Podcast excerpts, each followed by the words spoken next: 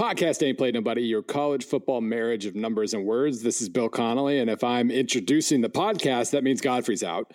Um, and I decide he, he is once again on, on Project X related duty. That is, he says that is wrapping up. We'll see. For all we know, he's going to be out like the next month, but I think it'll only be a week. Uh, to take his place, I decided to basically create kind of a theme, uh, PAPN theme show of sorts.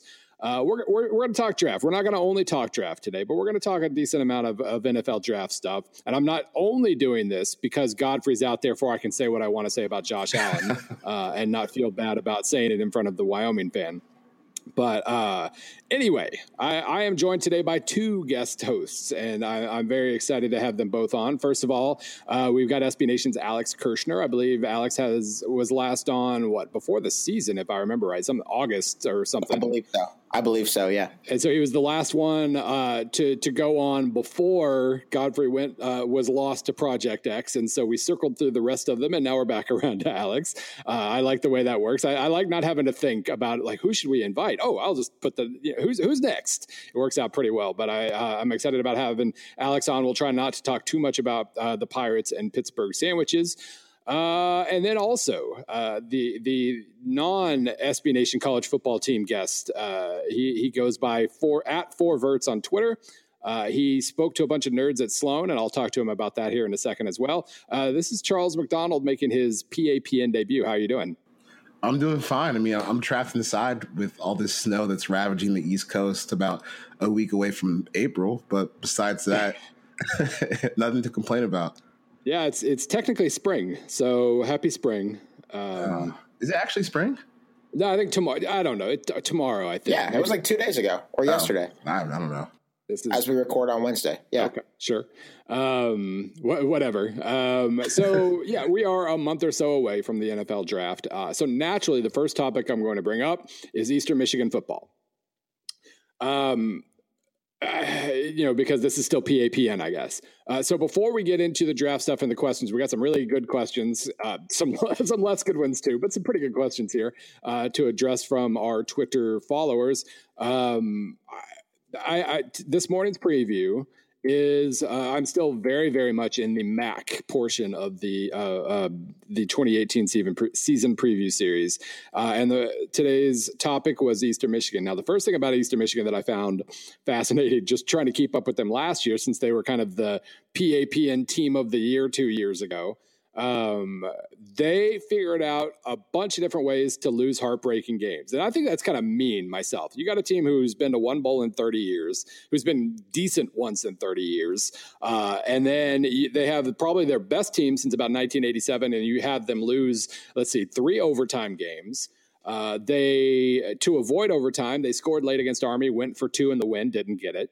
Uh, they blew a bunch of chances, threw two late interceptions in Kentucky territory, lost to Kentucky. Uh, they blew some chances, missed an early field goal, threw another late pick, and lost to Toledo at Toledo, a very good Toledo.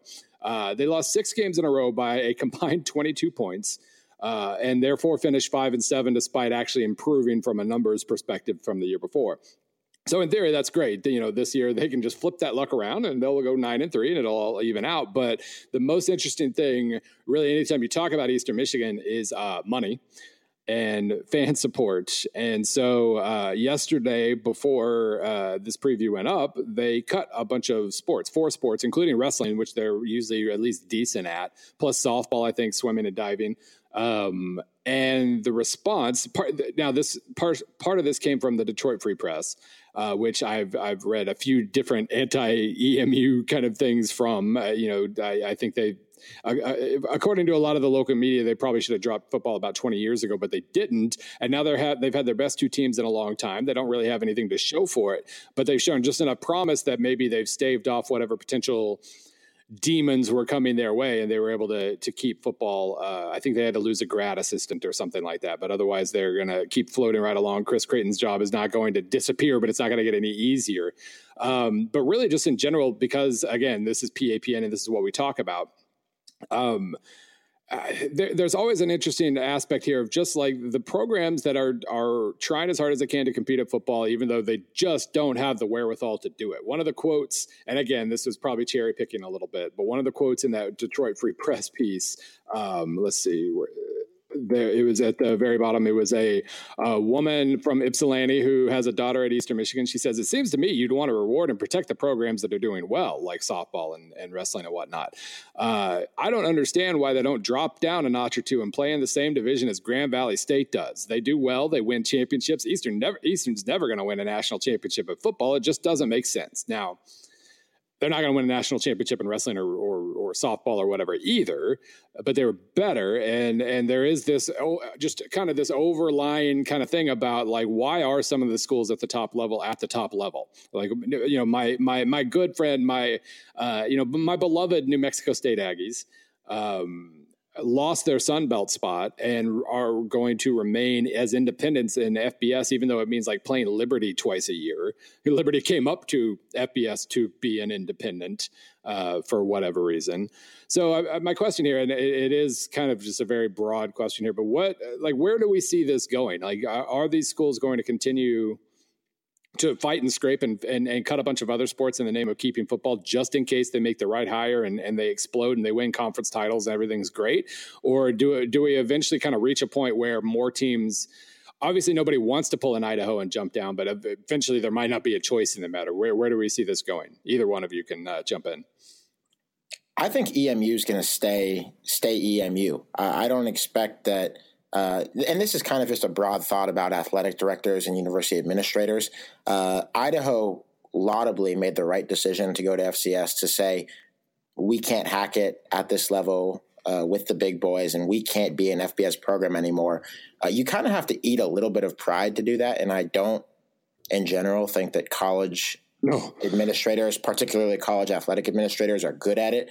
I think that EMU could probably look at what WMU did a couple years ago and think that oh hey you know we could we could make that hire we could maybe be you know a, a MAC dark horse one year even though I think they've won the MAC one time in history uh, in like 1987 if yeah, my they've had, they've had literally one truly yeah. good team ever yeah um, but it's weird. I, every time you know you mention Ypsilanti, and I, I think of EMU, and I'm like, I, I, think that they're like this like remote destination, like nestled in like the northernmost no. part of Michigan where they could never get talent. I mean, they're not. They're like right by Detroit and Ann Arbor. Yep. In theory, you know, they they are not that far from the same Midwestern recruiting turf that uh, teams like Cincinnati and WMU and NIU have used to put together some pretty good teams. So they could see that and think they could do it. And other than the fact that they are EMU, I can't think of a reason that they couldn't. No, that's always been the interesting thing about to me, just about the MAC in general. Is I mean, we've got twelve extremely similar teams, but there's still a, a, difference in investment, and that's always been EMU's problem. Um, you know, they are just like they're like nine miles from Ann Arbor or something like that. They're basically a suburb, um, and so in theory, you would think that could be kind of a you know, my favorite team. When I went to a Bowling Green game, uh, Missouri at Bowling Green back in like oh through oh two, I think. Um, they're like everybody like the tailgates outside they were like big ohio state flags and then smaller bowling green flags. And for whatever reason and, and, i mean they've they've benefited a lot from being kind of your second choice team. That really hasn't ever applied to emu the michigan bubble does not apply to mac schools apparently. Uh, a michigan man does not uh, deign to root for any other team. But um, no, I, I just I, for whatever reason, some schools, Eastern Michigan, Kent State, it's always an uphill battle. But like Toledo's been good for most of the last what twenty to thirty years. Um, and, and, maybe it just comes down to hires because you know you make a good hire and then you win and then you uh, get more you get more money from ticket sales and you get on TV more and then you're you're more able to make another good hire. But it's just always yeah the, something has held them back and Chris Creighton has steered that ship about as well as anybody possibly could and we'll see how long how how much longer he can do it or if it becomes like a hard jobs remain hard. Um, Charles, you got any hot Eastern Michigan takes? Uh, the only Eastern Michigan take I have is they were a pretty good team to start an offensive coordinator with on um, NCAA 14 because they had a quarterback who could run. So if you like wanted to pick an offensive system that maybe use like if you want to run Oregon system at EMU, that was a good place to start if you want to start like a one star school. So, but besides that, no, I haven't watched EMU football on TV ever. I don't think trying to remember the name of that good mobile. Reginald Bell, I think, was the name of that that mobile quarterback. Yeah, some, something like right. that. But he, he was pretty fun to start off with. Like if you needed a, a playable quarterback at a one star school, QB number eleven or whatever he was. Um, all right, that was that was my one preview related item. So far this week, I've gotten through Buffalo on Monday, Western Michigan on Tuesday, EMU on Wednesday. I, I maintain what I was saying last week on this show in that um, it seems like the MAC kind of have it has its act together a little bit this year more than others. In that, like aside from Kent State and maybe Ball State, which just got detonated by injuries, like everybody seems to know what they're doing and know how they're going to try to win games. And and so what that means is basically a ton of close games. EMU lost them all. Miami, Ohio lost them all. Akron won them all, and and that makes all the difference in the standings. But a lot of teams seem to know what they're doing this year, and that's I mean that's that, that's all you can ask for really is make good hires and and uh, kind of create your own trajectory. But anyway. Let's move on to uh, the theme of the show, which in this case is uh, hashtag ask PAPN NFL draft, whatever hashtag we want to create there. Uh, I got a lot of good questions here, but let's just start off um, with with this uh, pretty overriding or uh, major question that everybody seems to be asking. Would you, uh, Charles? You can go first. Would you use the number one pick in the NFL draft on a running back? No, I don't. And I guess if you want to look at this through the lens of the Browns, I don't even think I would use a, like the fourth pick on a running back yeah. either. Uh, just because you know, I think that it's kind of overblown that you can find a running back anywhere in the draft. You know, you can just find someone who's going to get a thousand yards. But I, I do think that you can find plenty of capable backs uh, in day two and day three. And just when you look at how the NFL is kind of valuing these guys, like their contract hits are about as much as kickers right now. So you're essentially you're essentially taking someone who the NFL views as valuable as a kicker with the first pick in the draft. Which maybe if you're the Raiders in 2001, when they pick Sebastian Janikowski with the 11th pick, maybe that makes sense for you. But I don't know in today's NFL if you look at like hell the the Eagles, they were able to win the Super Bowl with a group of guys uh, and I think the highest drafted player there was Jay Ajayi. He was a fourth round pick. You got contributions by Corey Clement and uh, LeGarrette Blount, who are both undrafted. Uh, it just doesn't really make sense to kind of spend that much money or the, that kind of resource on a running back when teams are finding useful guys everywhere. And it's not like the mid 2000s or the late 90s NFL where you kind of need that bell cow guy who's going to take 350 carries and get 1600 yards. You really just need someone who can come in and do a specific role. So I don't really understand why Barkley would be the number one pick uh, just because the Browns haven't had a quarterback since they moved back, except like one year of Derek Anderson where he made the Pro Bowl, which is kind of bizarre. But uh, yeah, don't don't take Saquon Barkley with the number one pick, even though he's a freakishly talented player. Yeah, this is a really weird draft. I was trying to figure out exactly why it feels so weird to me, uh, and how we've, eh, among other things, talked to ourselves like quarterback bonanza this year. I think it's just because there are no other storylines. Because most of like most of the the the at least for me, the most of the players who are, are probably the best in the draft are at positions you don't take number one. So running back uh, with Saquon, um, safety with Minkah Fitzpatrick or Derwin James, uh, offensive guard with Quenton Nelson, uh, Roquan Smith, of course, uh, inside linebacker. Not only that, but an, uh, you know a, a potentially undersized inside linebacker. And so like those are the, the, the guys I would want on my team the most. You don't pick any of those with the number one pick because you know just you know because that's not what you do in in terms of you know heuristics and whatnot. But um, I at least understand when it comes to Saquon because he is really really explosive and because he um, because there isn't an obvious choice. If you if you don't buy into the fact that the quarter, if you don't buy into the idea that the quarterbacks are amazing here, there's really nobody left to take. So I understand the dilemma. Still wouldn't do it though. Um, for a piece I'm going to write here in a couple months, or a couple weeks, hopefully. Uh, this is giving some information away, but this is uh, you know uh, an Easter egg for those who listen to the podcast and don't just read the content on the on the website. Um, so I have this stat called marginal efficiency, which basically takes your success rate or takes your success rate in different situations, looks at down distance and yard line, and basically says your success rate based on these carries or passes or whatever on average would have been this, and yours was this. Um, and so for NFL backs from 2010 to 2017, the marginal efficiency for, for first round uh, running backs, there were 12 of them uh, with like a minimum X number of carries, was minus 6.4%. Now, part of that is because it, I, I, don't differentiate between what run and pass, and, and running in the NFL is impossible. And I don't understand why anybody would run the ball at all at this point. Um, but it was minus 6.4% for first rounders, minus 6.7 for second rounders, minus 5.8 for third, 5 for fourth, minus 6.5 for fifth, minus 6.5 for sixth. They're the same. Like every, no matter what round you draft a running back in, they end up performing basically the same. And so even if you believe that Saquon Barkley is amazing, is he that much more amazing? His stats suggest he's he's really good, but not a standout, like not a, a ridiculous one time, once in a lifetime standout. And so I love Saquon Barkley and I hope he, he rushes for a billion yards, but I can't talk myself into him being a number one no. pick. And if you want someone who can really run the ball while also giving you maybe some passing on the side, Lamar Jackson quietly was the sixth leading rusher in the nation last year. And if you yeah. take away uh, okay, first of all, I have a question for you. Why are we still counting sacks as like minus rushing yards in college football? Oh my god! Oh yeah. my god! Oh my god!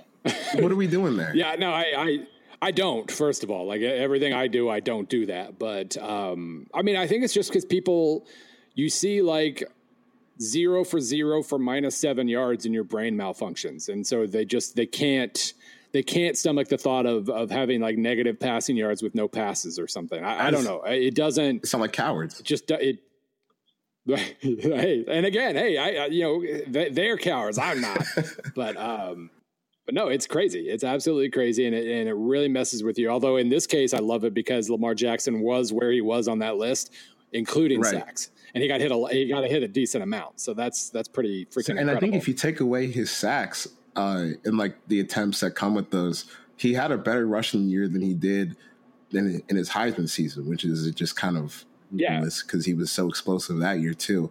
And I, you know, I, I, think if you want the explosive plays on the ground and you're picking at the top of the draft, you know, I, I mean, I, am a big Lamar Jackson guy, but I, think if you're going to take someone a running back that high, I, think Saquon has a little bit more bust factor. Not you know, not that he's going to bust, but he is, his game has a little bit more boomer bust style to it than guys yes. like Ezekiel yes. Elliott or Todd Gurley does. Uh, when you just look at you know the best running backs to come out recently. Uh, it, it's just it's just kind of weird that you know people are kind of pushing him to go top three, and I personally I I, I can. Uh, I can co- I can sign myself off on four quarterbacks that I would take before Saquon Barkley if I needed a quarterback this year. So, you know, it's just it's just we we kind of do this every year, and I think you know, Dallas is seeing that maybe they would have rather had Jalen Ramsey or someone else in, in that range when they picked uh, Ezekiel Elliott. But uh, yeah, Saquon is absolutely a tremendous player. He's going to go high, no doubt. Yeah, there's no. I mean, that that part is set in stone. I did find this interesting though. Here's um, career rushing success rate. Success rate is like my go-to for everything at this point for for the like the major prospects. So so Saquon was at 44.3 percent. Basically, out of the top 30 or so, he's right in the middle, which is which is what I expected. His explosiveness was better than anybody's other than Jalen's, or excuse me, not um, uh, Rashad Penny or maybe Josh Adams. Um, so I mean his and of course he has the receiving ability that I wasn't looking at here. He's a very good receiver. so I mean he he's a very good prospect, but he was middle of the road in terms of efficiency, and that carries over a lot better than explosiveness does. Uh, your top uh, in terms of rushing success rate, your top prospects, Jaylen Samuels from NC State was at fifty one point nine percent. He they kind of almost overthought how they used him um, in that they, you know, he was a he was an H back, he was a tailback, he was a slot receiver, he was a tight end, and all this, and it was kind of useful. But he was he was a much better just plain old running back, and they probably didn't use him as that enough. Um, but he was at 52%. Royce Freeman at Oregon was at 49%. You can get him in the later rounds. Uh, Derrius Guice was at 48%. You can't get him in the later rounds, but it was still uh, very, very high. Kamryn Pettway was at 47.7. Darrel Williams from LSU, you can get really late, and he was 47.7. Bo Scarborough was actually higher than I thought. He was at 47.6. Ryan Nall from Oregon State uh, did not test well in the speed factor, if I remember correctly, uh, but he was at 47%. Kerryon Johnson, 47. Jordan Scarlett, if you're looking for another complete and total out of left field pick, he was at 47% on a bad Florida team. So, or bad Florida Scarlett offense. is in this draft class? I wasn't even aware of that. I believe so. I, I, maybe he's like a supplemental guy, but I'm pretty sure he's not returning to Florida. Let's put it that way. Yeah, yeah, I would uh, assume no. the same thing. But you know, I, I, think you know, just kind of touching on Scarlett a little bit. I always thought when I watched him, he was he looked like an NFL back for sure. And I, I think when you look at this class, there's so many guys, and you didn't even hit on guys like Nick Chubb, Sony Michel, who are at you know practicing at Georgia's pro day today. There's so many quality backs this year, and I think the trend is that you're going to see a lot more quality backs just in that day two, day three range. And like you said earlier, they're going to produce about you know maybe it won't be as flashy as Saquon, but a lot of these guys will end up producing fairly similar to him or have years that are similar to Saquon in the NFL. So I, I just don't really get why you would pop that guy at, at one or in the top five or even in the top 10, really, when you can get so many guys who are going to give you like the same output production on day two and day three. Right. I think that Barkley, too, one of the discussion points about him for years at Penn State was that he was doing it all despite this terrible like absolute soup strainer of an offensive line. and I think that was progressively less and less true, especially over his last two years there. Um, you know, he he was he has a better highlight reel than anybody. He's absolutely a special player. Uh, but it is true that I think probably through some fault of his own, not not that he um, had everything perfect around him, but uh, he wasn't always the most efficient running back, as you've you've just noted. And um, I think Penn State fans in particular tend to pin that more on his line than is right. probably probably fair, especially given that he had Trace McSorley and Mike Gesicki and and all of these weapons around him. So yeah. great player, but but I also would not take him that high. Yeah, and, and uh, on the other side, you'll hear a lot of people say he dances too much. You know, he doesn't. Um, you know, he didn't give his line a chance to block uh, because he was already changing direction and all that. In the end, I think that was almost overblown too. Because I remember what was it, the Northwestern game? There, like that. That was the narrative coming in that the announcers had chosen, and there were a couple of times where they would like show a replay and see, see, he's making his move too early on a play where he was absolutely not making his move too early, or he was about to get hit as he took the handoff. So then he of course, made a move.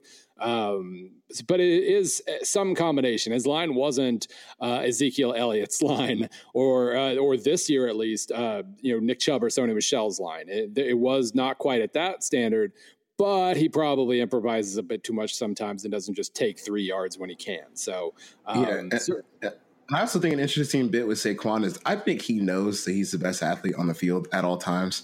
Uh, right. So uh, he, he's going to take a little bit more risks than he probably should, and uh, I I think that that's something he'll learn pretty quickly. He's not going to fly in the NFL when you got running backs when you got linebackers that can run just as fast as he can. Yeah, yeah, and to me, to me, in the end, this comes down to like, what are you looking for? Because um, I think he's probably got the best odds of being the most successful back. Derrius Guice is going to have a very good opportunity to uh, to claim that too, and plenty of others that were, were you know that are just completely random. Um, but he's very, very good. He's probably he might be the safest bet besides Guice, and so fine. Um, take him as the first running back off the board. Is just yeah. In in 2018 can like I, I, don't I don't know where I would personally even a standout number one. Uh, I don't know at what point I would be willing to take a standout number one running back. I think my answer basically for everything draft related is trade down. Yeah, if they can pull it off again, they should absolutely trade down. And Charles and I were joking about this. I ran into Charles at the uh, the combine, and one of the things that I thought was was fun was when uh, the new Browns GM Dorsey is sitting there, and he fields several questions in a row that are like, "If the right offer were there, would you trade down from the number one pick?" And I, you know, no. If the right offer were there, I, I definitely would not trade down. I wouldn't want more picks. well, and as we saw, I mean who was it uh, that traded up the other day. There, there will always be somebody willing to go to to get stupid and trade up. Like that, that doesn't seem like it's a problem. Um, and uh, but yeah, like I can't. When the best players are your Quenton Nelson, who who I guess they can probably get at number four. Um, probably. Uh, and then you can, you know, obviously offense was the Browns' bigger problem, but if you can trade down and get some of the actual best players in the draft, um, Eh, eh, because eh, because somebody is willing to overpay for either a, a, uh, uh, risky quarterback number one or risky quarterback number two, or for Barkley or whoever. Yeah, my God, do, do, please do that uh, just for the sake of, of general sanity. It's so Browns that they have the number one and number four pick in the draft, and the two best players in the draft are a freaking running back and an offensive guard.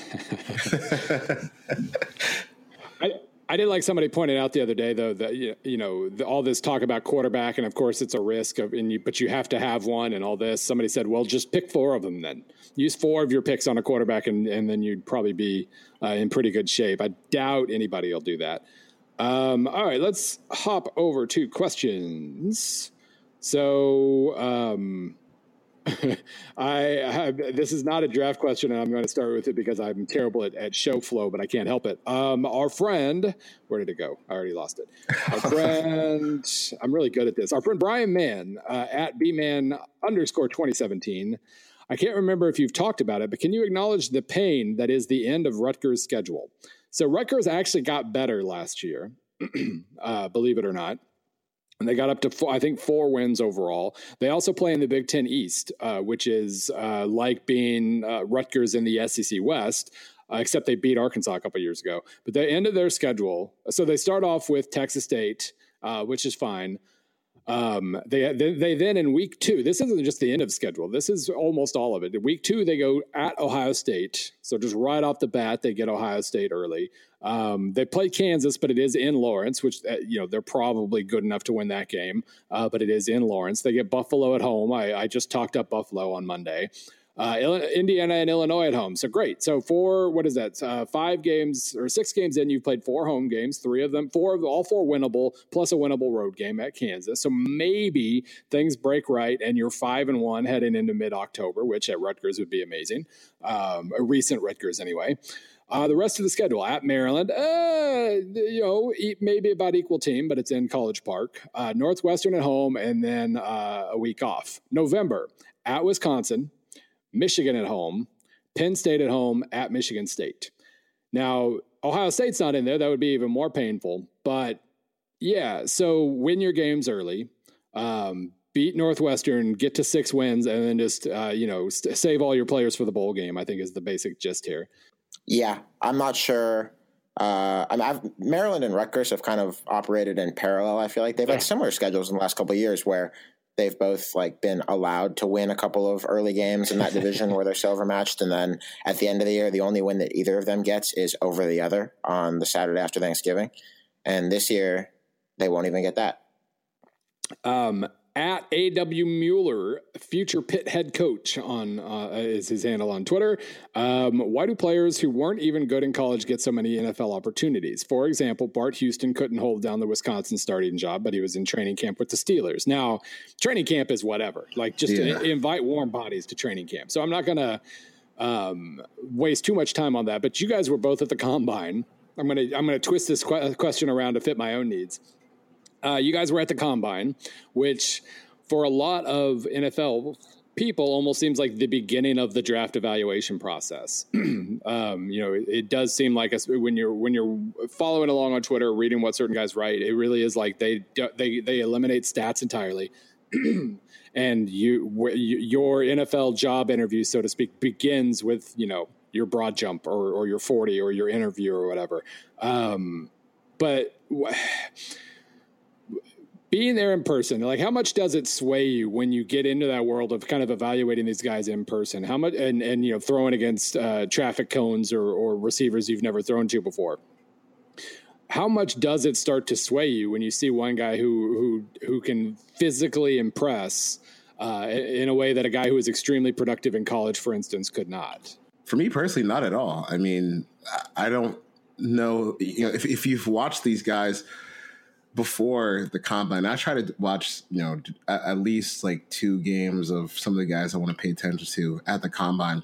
Then you know you should know for the most part what you're getting uh, as an athlete when you watch them. So, you know, when Vita Vea runs that five one at at 347 pounds, like, yeah, that's outrageous and ridiculous and silly. And he hit, I think, over like almost 40 uh, reps on the bench press, but like we all knew that he was strong and he was fast. Like that shouldn't really change your opinion at all if you already knew that going in. Yeah, and I mean, it, it it's always seemed to me like it's not the, the combine is the last step, uh, or should be.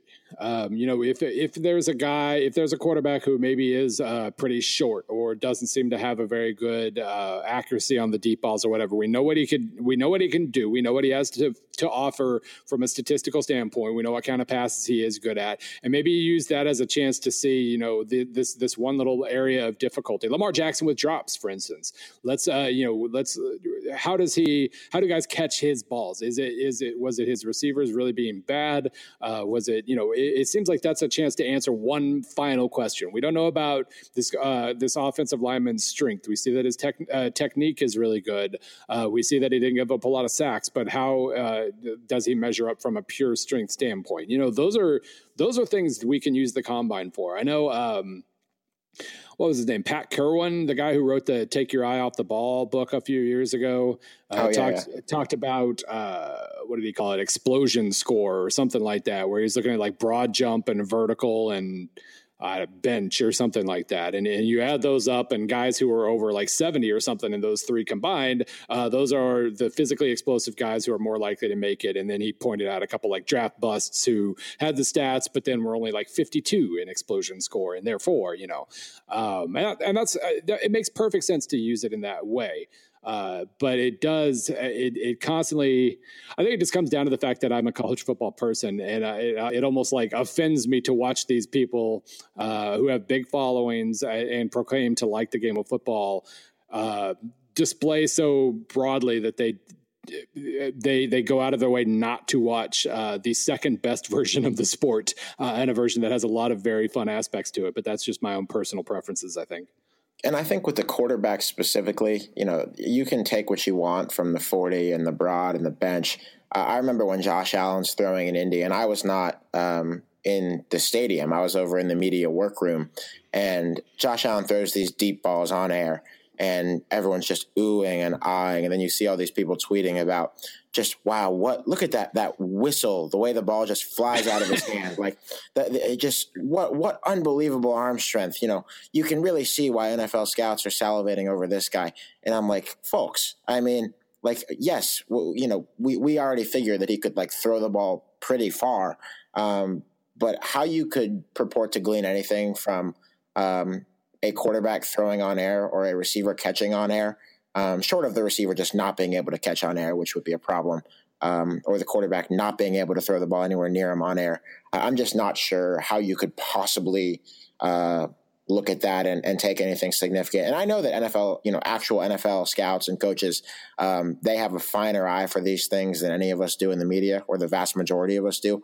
Uh, but I still am, am deeply skeptical about it. Hey guys. I, Hey, he's back. we, we, lost Charles for a minute, so we just kept right on talking without him. But um, you you actually made it just back in time, uh, just in the nick of time, I should say, because now we're talking about Josh Allen. So, oh, perfect, my one true love. So the so the ball whistled coming out of his hands at the combine. I hear just uh, just a gorgeous uh, cannon of a right arm. Um, you know, I'm pretty sure Jamarcus Russell could throw it 100 yards up from his knees. Uh, and and that certainly got him very far in the draft. Did not get him very far when it came to having to throw to actual receivers um, who were covered by actual defenders. But yeah, I really do. the Allen thing. Okay, so 16 for 32 with five picks against Nebraska in 2016. 2016 when he had a supposedly great um, supporting cast. Was seven for 18 against Colorado State. Uh, 14 for 31 with two picks in the Mac, in the Mountain West title game. Uh, 17 for 32 with two picks against BYU in the I believe that was the Holiday Bowl. I believe that was a very rainy Holiday Bowl, so we'll we'll cut him some slack on that one. Nine for 24 against Oregon with a pick. Uh, 23 for 40 with two picks against Iowa.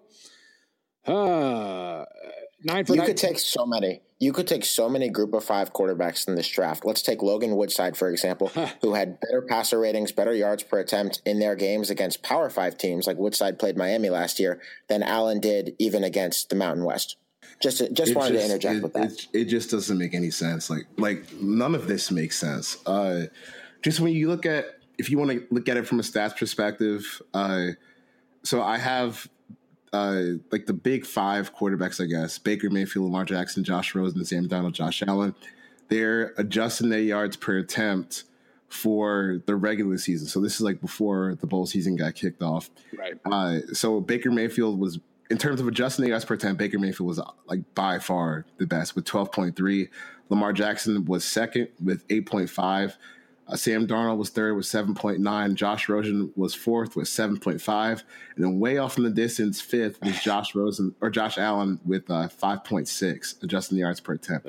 And, you know, I remember I saw a comparison between him and Ben Roethlisberger. Like, if you want to go back and look what Ben Roethlisberger did in college, I mean, there's a reason he was a Heisman candidate at uh, Miami, Ohio, before he went to the NFL. Like, he was absolutely lighting up the defense he played against. And you know, the thing with supporting cast that bothers me so much is dude, you're playing against Mountain West teams. Like, if you're going to be the number one pick in the draft, you need to be lighting these people up like week in and week out. And, you know, if you want to just go back and watch that Boise State game, there's no way you can watch that game after watching what he did for his Power Five teams and what he did for San Diego State in like their games against him last year and just say that this guy is a bona fide number one overall pick. And, and uh, the, I think the comparison that pissed me off the most was, comparing Josh Allen to Cam Newton. Like, dude, did you see what did you see what Cam did at Auburn? Like Cam walked into uh,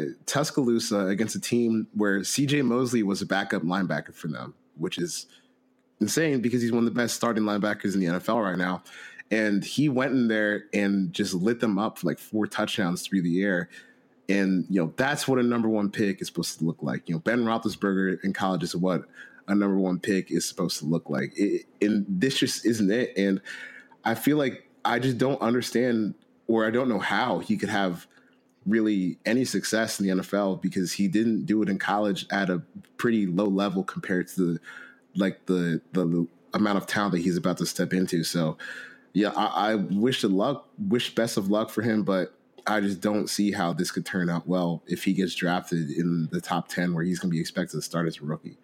Yeah, this this really has been like the most incredible. Like I say something wild and I get attention, and it makes me want to say something even wilder, kind of thing. And it, it, like I mean, it's gotten obviously uh, our friend. I, I, am blanking on his name now. The the Bleacher Report draft guy. Um, oh, Matt Miller. Miller, Miller, yeah, uh, who who was very who, who was on the Josh Allen in the top ten bandwagon last year. Um, you know, and and for every bad game he would have, eh, like with Miller or Mel Kiper or whoever, every single bad game they would have, they would just double down, and and and eventually you know you've quadrupled down or whatever, and suddenly uh, you're exponentially higher on a guy with every bad game he has, and it's just, uh, I mean, I guess we know that that's how this whole thing works with takes and whatnot, but it was it's been mind blowing to watch it. So a couple things here. Number one, um, Ben Roethlisberger. You pull up SportsReference.com. You can look at his game his game to game stats at um, Miami of Ohio. He's, he did start three years and not two.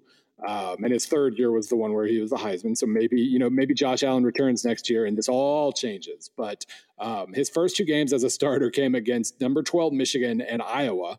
Um, number two against Michigan, he was 18 for 35 with three picks and a 99 passer rating. That's the college passer rating, where like 130 is is average.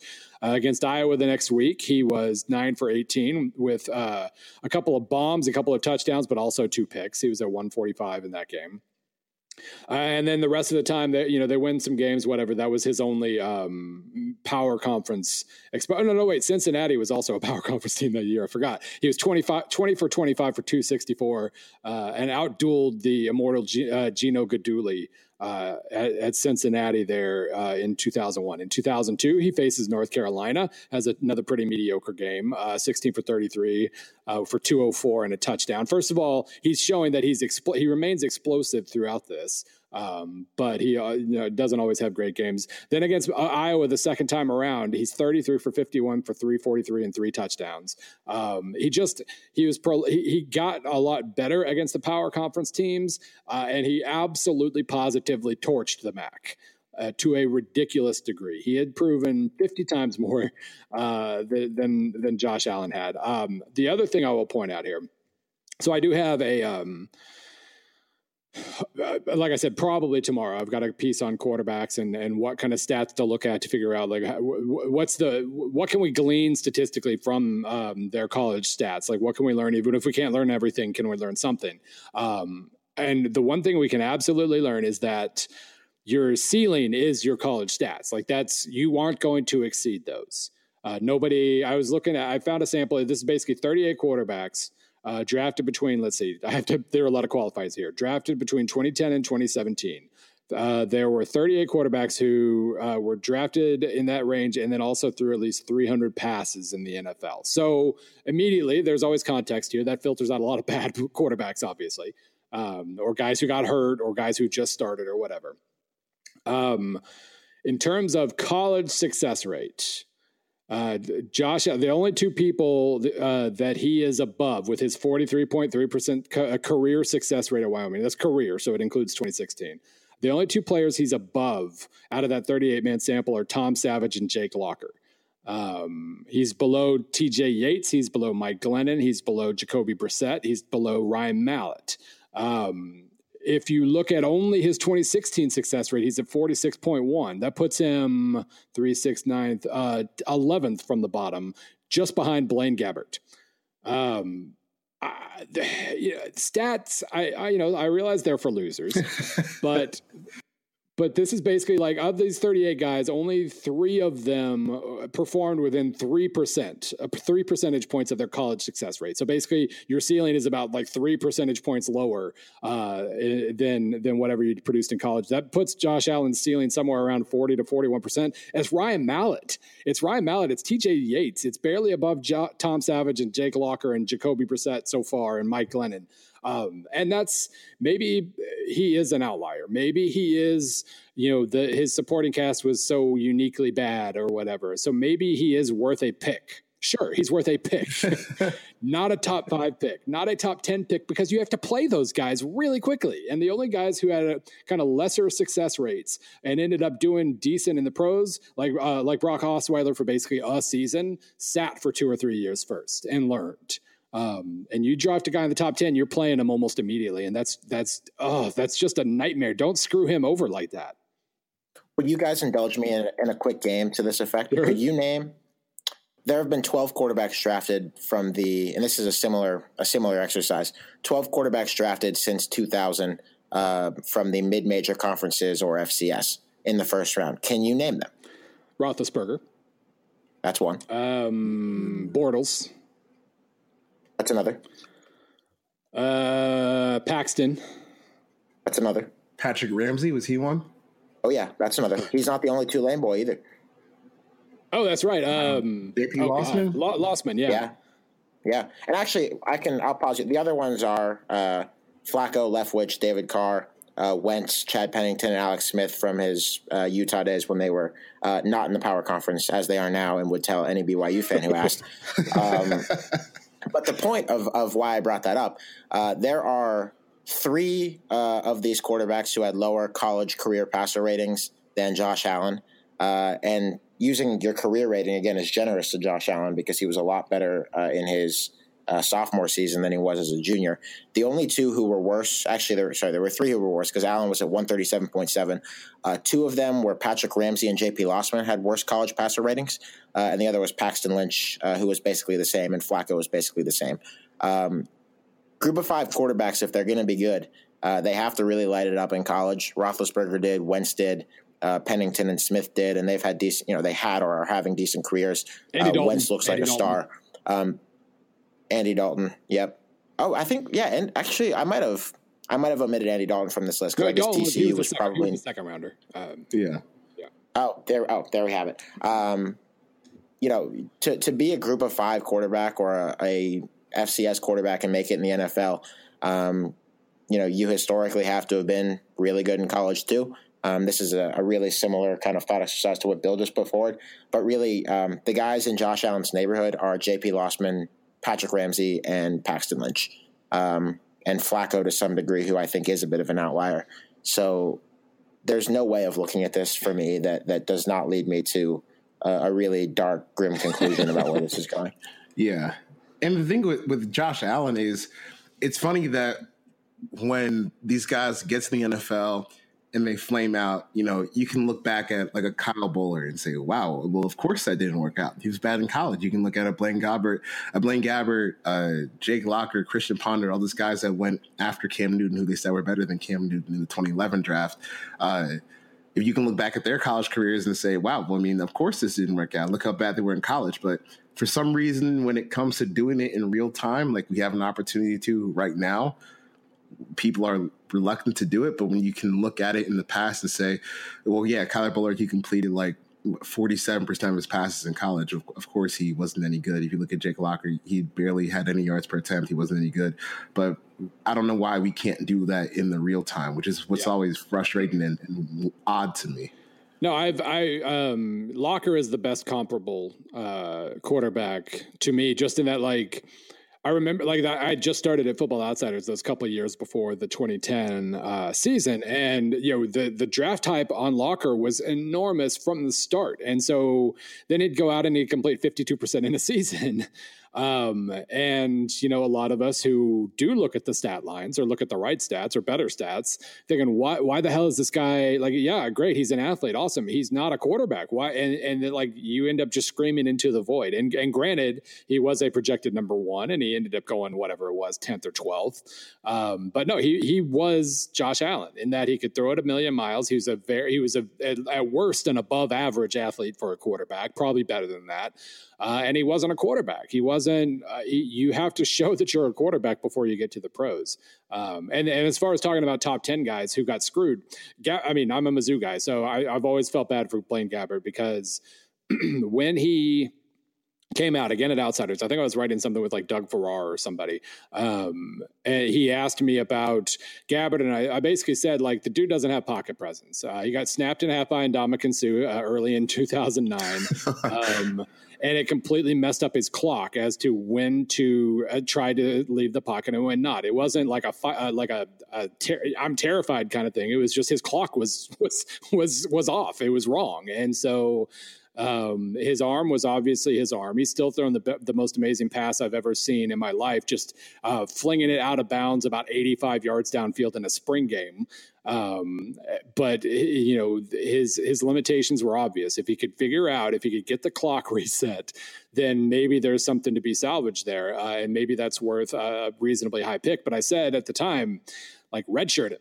Like don't let him like a team that the team that drafts him if they've got a decent veteran in front of him, so where you can sit and learn and be coached for a year, maybe that'll get him to where he needs to go. They had Byron Leftwich. The Jags selected him whatever it was, eighth. They had Byron Leftwich, and I was thinking, perfect, this is great. The week before the season, they cut Leftwich, he starts game one. Uh, and he was screwed. He was done. He, he was toast from basically that point forward because your clock isn't going to get better uh, being the week one quarterback of the Jacksonville Jaguars in 2011. Um, and and so that's that's always been his. He still gets contracts because of his arm, but because uh, like by all accounts, I remember at Missouri at least he was a very good leader. Like everybody liked him. Those are all good things. Uh, but his clock's never been right, and it's never going to be right at this point.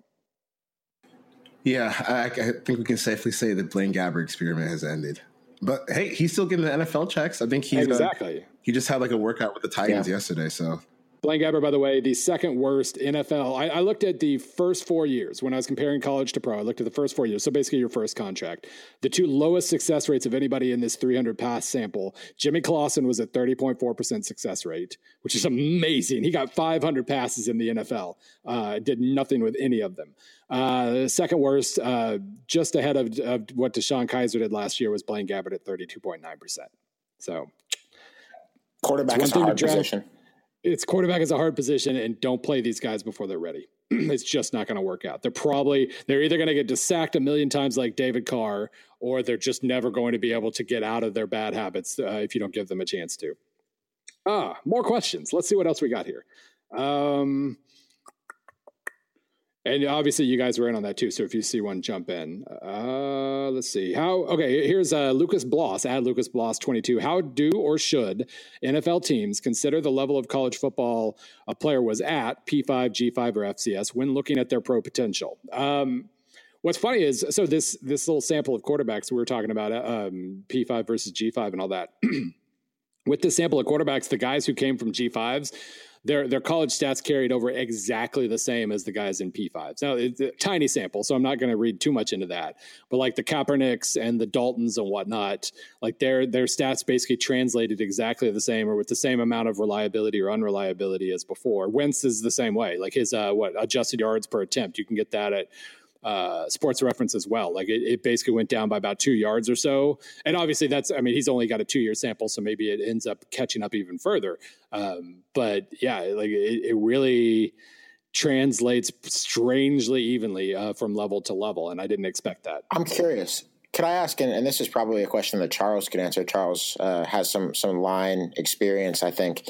Uh, how we would deal with that conversion for offensive and defensive linemen. I'm thinking specifically of uh, Will Hernandez from UTEP this year, who who looks like a mauler, and everyone thinks is going to be a first round pick, uh, but for the most part uh, was playing against, you know, while he was playing against terrible players yeah. um, for the most part. I, I think when it comes to guys who played at you know schools like UTEP or even you know, one double A or D two schools, it's about like the it becomes more about okay, what did you do against your best opponent? And I think uh, his game versus Oklahoma is on YouTube, and I mean he's just he's kicking everybody's ass in that game. So uh, I think it, it becomes about what did you do against your best opponent? What did you do in the All Star circuit in terms of East West Shrine Game, Senior Bowl, and he was dominant at the Senior Bowl too. Uh, and then what you do with the combine. Uh, so I think, it, and obviously, you know, he he killed the combine as well. So I think when you can check boxes like that, uh, you know, guys like Javon Hargrave did the same thing. Where uh, Hargrave, he was a day three call up. So for the last day of practice at the Senior Bowl, this is uh, after Sheldon Rankins got hurt. They called him Javon Hargrave, and he didn't have, you know, he, he didn't have a jersey number. He didn't have any stickers on his helmet. he just kind of came up and uh, I remember the first rep he had was against uh, who was that giant offensive lineman from LSU a couple years ago? Oh, Vadal Alexander. He just yeah. drove him into the dirt, and then you kind of see him blow up the combine, blow up the Senior Bowl game. When you have guys who play at smaller schools, but they kind of consistently check off boxes, I think that makes you a little less worried about them. And with linemen, I think tape and combine metrics are the, probably the best way to go about uh, like scouting them. Yeah, I think that's probably that goes uh, when you disappear when your internet went out for a second. We were talking a little bit. I was I was saying like I, I view the, the combine should be the last piece of information, and it's that kind of information that you can check off. Like you can you can look at technique on film, but if you any lingering questions you've got, that's where you answer them. Uh, and and like you said, especially with linemen, that can become a very um, very a very telling piece of information because you don't have stats linemen, at least uh, not at the, at the, just the pure play by play level. Uh, let's see. Our friend, uh, my friend Justin, Tempo Free Gridiron at TF Gridiron says just as preseason rankings have been shown to be predictive of postseason outcomes in college basketball, uh, to what extent do you think recruiting rankings are predictive of NFL success, especially when those rankings might conflict might conflict with college stats slash conventional wisdom? Um, in terms of like pure quality, I highly doubt there's all that much of a correlation, but I, I can almost guarantee there's a little bit of, a correlation when it comes to your draft status. Uh, and because you'll get you'll get more mulligans if you were a four or five star guy. Because if you were a four or five star guy, that means you were physically dominant or or more physically impressive, and that's the same thing that the NFL looks for. So you'll get more chances. Blaine Gabbert is still on a team; he was a five star quarterback. Um, I, I, think just it, it, hints at the physical traits you've got, and that would probably give you more opportunities to prove yourself. And then maybe with more opportunities, maybe you eventually do prove yourself. But I, I, I think it's the correlation is with draft where you're drafted, not necessarily how you do. And there's a whole constituency of people out there that every year you'll hear the stat come out. You know, there were only three five stars drafted in, right. in this first round of this NFL draft, and there were 23 stars and another uh, nine four stars. I think that's 32, unless my addition's off, which is possible. Um, and they'll conveniently ignore that there are like 33 or 34 or five stars in a given year, uh, and literally thousands of three stars. Um, as if as if there's not some kind of uh, some kind of higher likelihood that a five star would get picked. Yeah, no, it's it's it's math. Yeah, the there's a very small number of, of five star guys, um, and it just yeah. it's the way it and is. We're gonna have another uh, interesting case with. Yeah, I, I always think it's interesting to see what five stars didn't make it in college per se. Not didn't make it, but didn't really make an impact that you would expect based on their recruiting rankings. Uh, that end up on NFL teams. I mean, you see guys in UDFA's, like if you just go back and look at some of their high school rankings, you'll see that they were rated pretty highly out of high school, and those are just kind of guys that teams are going to roll the dice on. But uh, yeah. Andrew Brown from Virginia, he was a five star defensive tackle when he came out, and you know he had a pretty quiet college career. Uh, but I think he's going to be interesting to see where do teams kind of value, I guess, that pedigree that they had in the past based on what they produced in college. And you know, he had a good combine, so I think that should help him. But uh, he's going to be an interesting case for me to watch. Yeah, and, I have no problem if that's the way the system works. If if you if you're a top like five pick because more because of your your five star recruiting ranking than your college production, that's a problem. But I mean, that's one way to find inefficiencies later in the draft. I would think if there's a guy who was a very good recruit but never quite put it together, well, see if he puts it together with another year or two of development. Um, uh, Colin Hunter at Hunter Co. Uh, will quarterback hysteria ever end? Hypothetically, if Allen flops and Jackson is successful, would that finally temper some of the crazy? No. No, no, no. Uh, yeah, we're never going to temper. We're never going to reach the point where crazy is tempered. I don't. I don't think it'll ever be tempered until like millennials get into these front office roles where you know you've you've been playing Madden like your entire life and it's more it's easier to to move the ball when you have a quarterback can, that can do things on the ground and through the air. Uh, I, I, just I don't see this quarterback hysteria ever ending until like you have guys like Bill Polian saying Ugh. that Lamar Jackson he's he's too short to play receiver and he's like uh, he's barely I mean, he's almost six three so uh, you know it, it's frustrating that people will just spread falsehoods to kind of push some agenda that I don't really understand the reason for. Like I don't understand the reason for this agenda, like to just keep pushing these tall quarterbacks into the NFL when we can see that you know there's more than one way to play the position and more than one way to have success playing the position uh, I mean, even just look at the Eagles. You know, you had Wentz and Foles, who stylistically are about as different as you can get, and they still were able to put up productive offenses with with both of them. So, I don't think it's going to end as long as we have people who kind of look at the game backwards, making these decisions. But uh, yeah, I, I, would give it about thirty years, and if the NFL is around in thirty years, then yeah, that's when the change is going to happen. Well, I think it's interesting, though. Oh, go ahead. Oh, I was gonna say the problem with that is uh, too is that these these uh, millennials that are to save the universe. Um, once you get into a position of power, uh, you end up almost being kind of enveloped by the same bubble uh, as everybody else, and then you start to end up with the same blinders on as well. So that's what we have to worry about. Not only do we need a new generation of people uh, to come in and evaluate these players, then we need to make sure they're still they're maintaining the perspective that they had originally. Because uh, that, so you know, no pressure, millennials. You got to save us and avoid any sort of biases along the way. So have at it. Yeah, and I think that the it's funny, and I, I agree completely with Charles, but uh, we've started to see, especially over the last couple of years, NFL teams be a lot cooler with drafting, you know, spread even air raid quarterbacks. Um, you know, the, the closest thing the league has to a millennial GM, and maybe he qualifies, is I think Brett Veach with the Chiefs, uh, who might be 33 or 34. He's, he's really young. Um, and I might have that age wrong, but uh, you know, he just decided to trade Alex Smith and, and turn the keys over to Patrick Mahomes, who uh, I think the the Chiefs GM when they drafted him and they traded up to pick him high was John Dorsey, who's definitely not a millennial.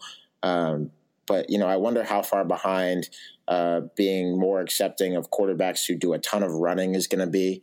Um, you know, after we've seen these teams kind of start to be cooler about spread quarterbacks in general, especially once you really throw it around a lot. Yeah. Um, Mahomes is Mahomes is a case a, a, test case for me too because um, here's where I just realized where I realized that heading into the draft I think everybody's overrated because I I loved Pat Mahomes and then he ends up uh, you know tenth or whatever and I got really nervous like oh, are you sure?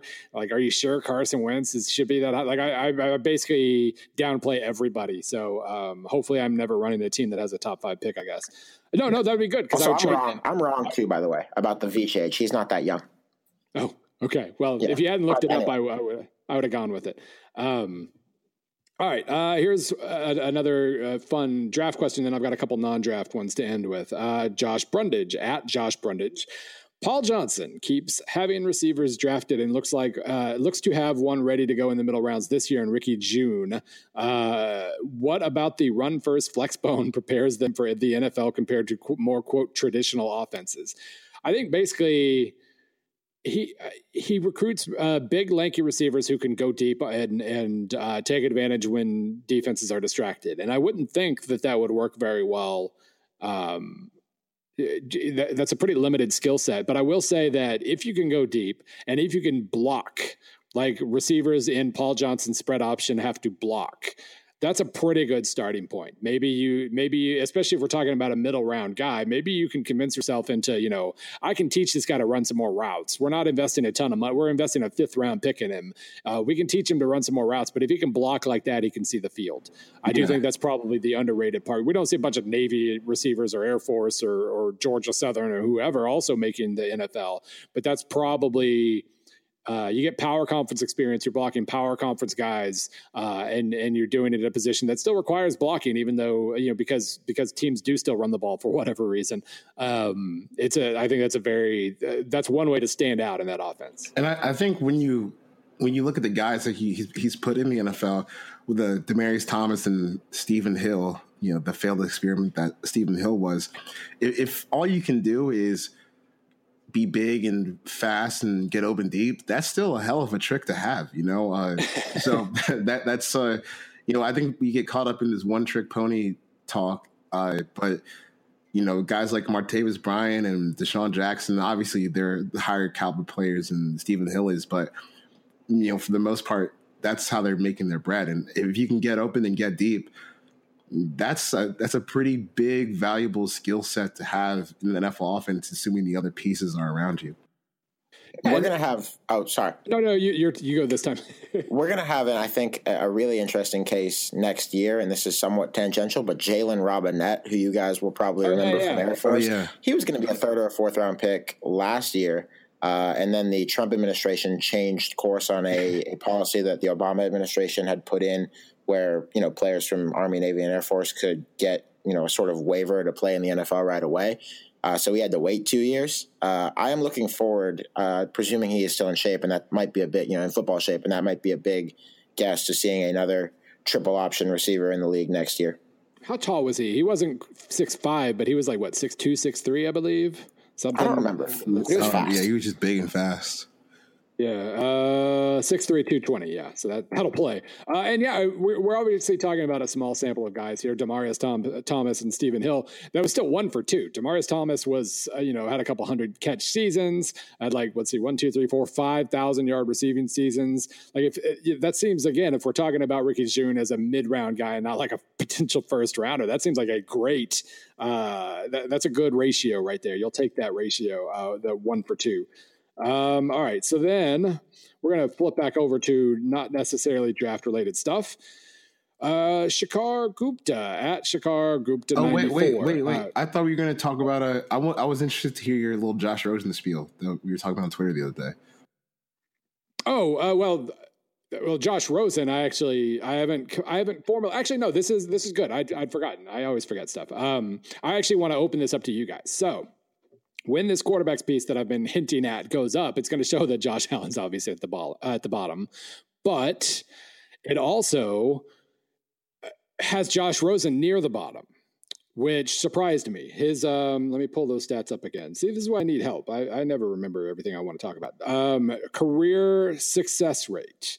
Uh, for the what is it 13 or so primary prospects he was 11th he was at 46.6% that's that's ahead of chase litton who probably shouldn't have gone pro. And uh, Josh Allen just behind Mike White at 47.4, Lamar Jackson at 47.4, Luke Falk at 48.0. But Luke Falk, that was 48% success rate with absolutely no explosiveness whatsoever because it's Mike Leach's offense. Uh, but Rosen had a very low success rate. He was throwing a lot of shorter passes and then he, uh, that, that w- you know, would go for, you know, four yards on second and nine or whatever.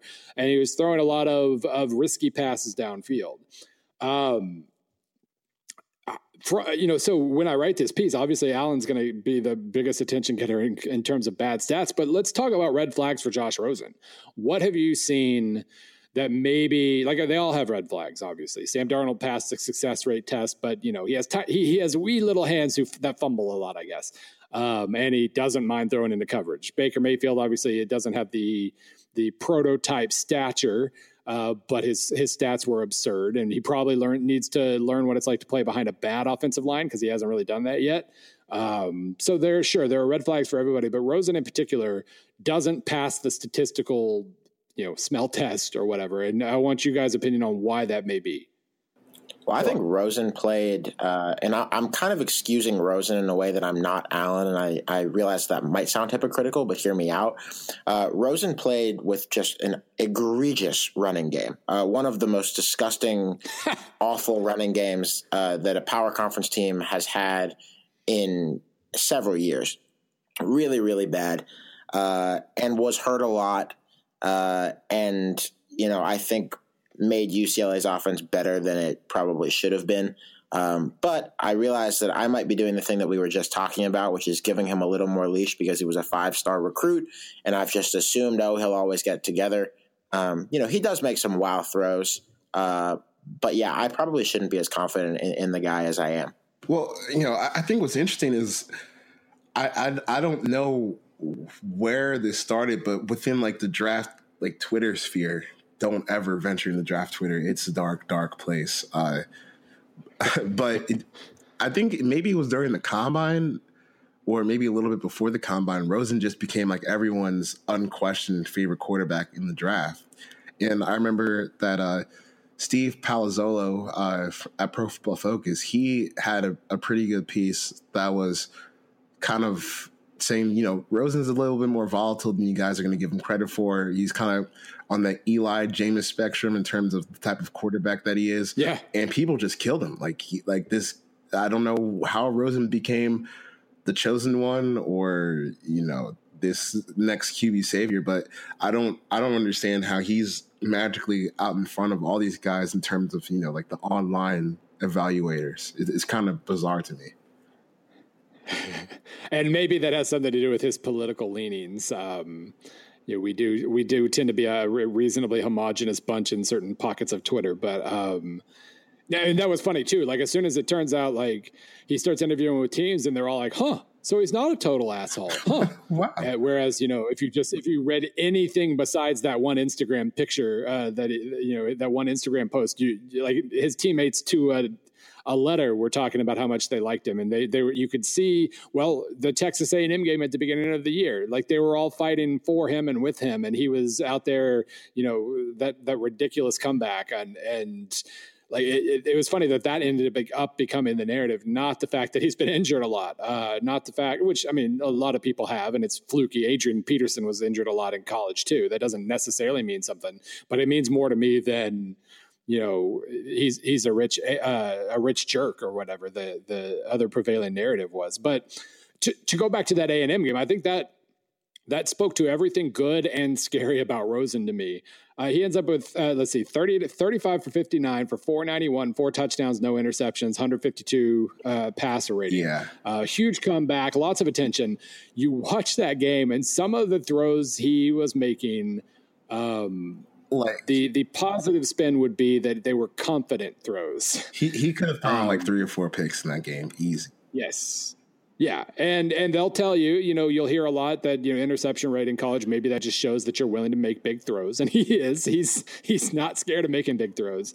Um, but no, there there are a, little, a, lot of little examples like that. That um, you know, his first year, I thought he was. They set up a system that was probably smart. That was was mostly safe for him. Lots of little just curls, lots of easy throws that he can make in rhythm, five six yards downfield. Um, he ended up completing sixty percent of his passes, which as a true freshman is pretty good. Um, 2016, he was doing something pretty ridiculous when he got hurt.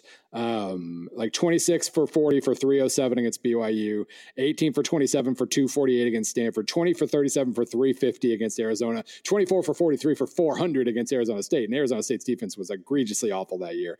But um, I mean, he was not necessarily high percentage uh, completion rate, but lots of downfield, lots of aggressive throws, and that was when he that was when UCLA's run game was at its absolute worst.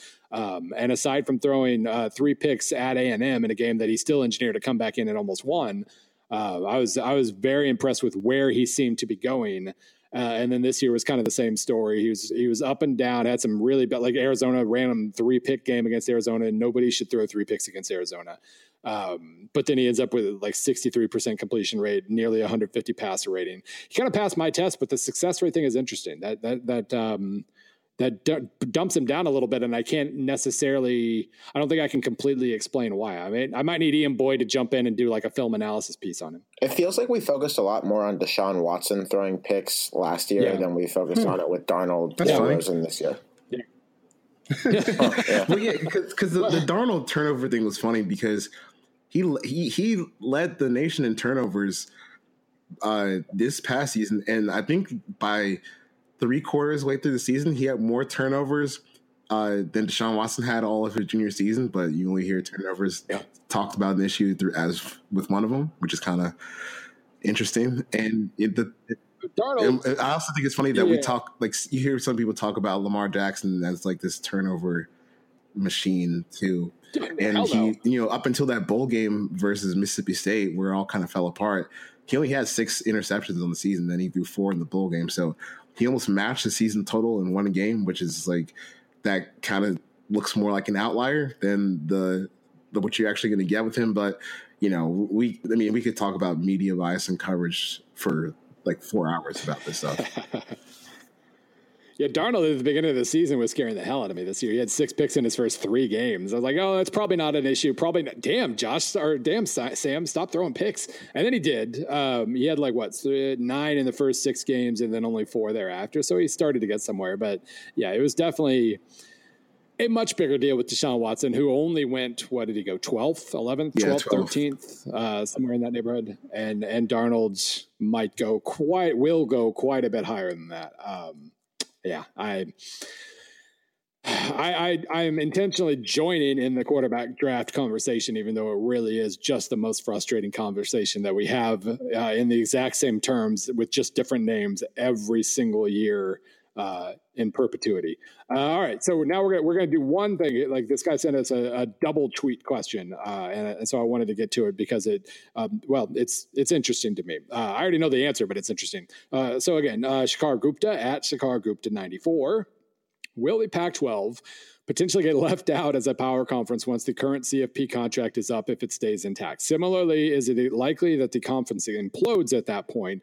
And if so, how do you see the member schools realigning? I say that this was a, a double tweet. Uh, I say that with the context of lackluster showings in the revenue sports, a lack of emphasis by member schools on revenue sports due to the focus on academics, uh, and a desire to just be good enough at sports in general, including non revenue, and a flailing TV deal. Yeah, so Pac 12 has a lot going against it at the moment.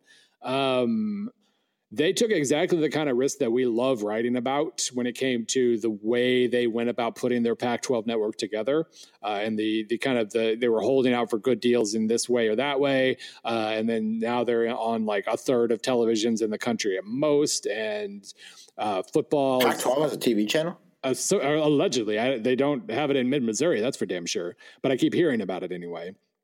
Um, and so you know, football has has been lackluster for a couple of years, and and part of that can just be, you know, Oregon took a step back. That was a big thing. Uh, UCLA took a was starting to really uh, be on the project trajectory we all think they should be on, and then they trailed off dramatically over the last two years, especially. Um, and so the, it doesn't have to be any sort of overriding narrative. It could just be a couple of the big schools weren't as big anymore. But regardless, they are really having a bad couple years. And after a good Pac 12 basketball season last year, this season was horrific, an absolute nightmare. Uh, and so, yeah, you start to wonder about. We, we, know that timing matters when it comes to a lot of the TV stuff, a lot of the realignment stuff, and you do wonder here over the next five years or so. Is USC? He's a USC fan. Um, well, at least judging by his his um, uh, the the picture on his Twitter account here um, you do wonder if USC is going to start to get antsy at some point, knowing that the clock is ticking. Uh, knowing that the TV deals uh, are coming up, knowing that um, here in a few years, when the Big 12 grant of right, rights expires yeah, we're opening exactly. up the door to a, a, big round of realignment, you wonder. It's all USC to me. That's that's you, the Pac-12 with a USC. Uh, even if they're never quite as good as we think they should be, is always going to be a power conference. But uh, they could get antsy, and that could uh, make a whole hell of a lot of other people antsy. I think the only thing that could happen, and, and you know, like you said, the, the Pac-12 or at least its nucleus schools are always going to be considered power schools, is if when the Big 12 grant expires, which is uh, June 30th, 2025, uh, you know, that granted right expires. Suddenly, Big 12 teams, aka Texas and Oklahoma, you know, who run that league in the same way that USC uh, would be important to the Pac 12, but they're probably even more powerful. Uh, if they decided to start browsing, I think you could theoretically see the good Pac 12 programs and the good Big 12 programs get together, and maybe then suddenly Oregon State and Kansas would be in a conference together as well, somewhere else. Um, I'm just daydreaming right now, but.